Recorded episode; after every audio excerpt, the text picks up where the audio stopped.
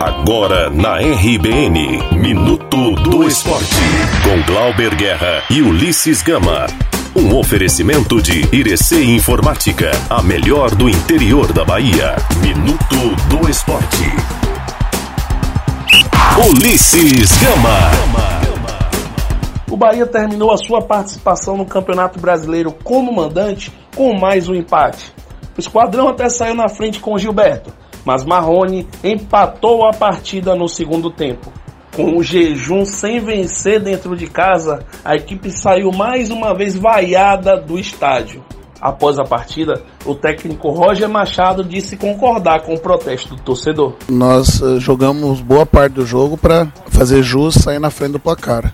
Uh, depois, no segundo tempo, diminuímos a, a intensidade, a velocidade. Né, eu promovi as trocas para que a gente tivesse ímpeto né, com o jogador a mais né, e uh, o adversário estava com o intuito de diminuir a vantagem e depois da expulsão, né, que aí deu a igualdade numérica no jogo, o adversário conseguiu, o Vasco conseguiu o empate, né, que frustra todo mundo uh, que veio hoje comparecer num jogo que que está uh, finalizando a nossa a nossa caminhada do brasileiro dentro de casa e tinha tudo para acabar bem com uma vitória, com um triunfo uh, para o nosso torcedor feliz. Né? Então tá todo mundo frustrado uh, no vestiário, é, mas a uh, responsabilidade do contexto, claro que é sempre do comandante.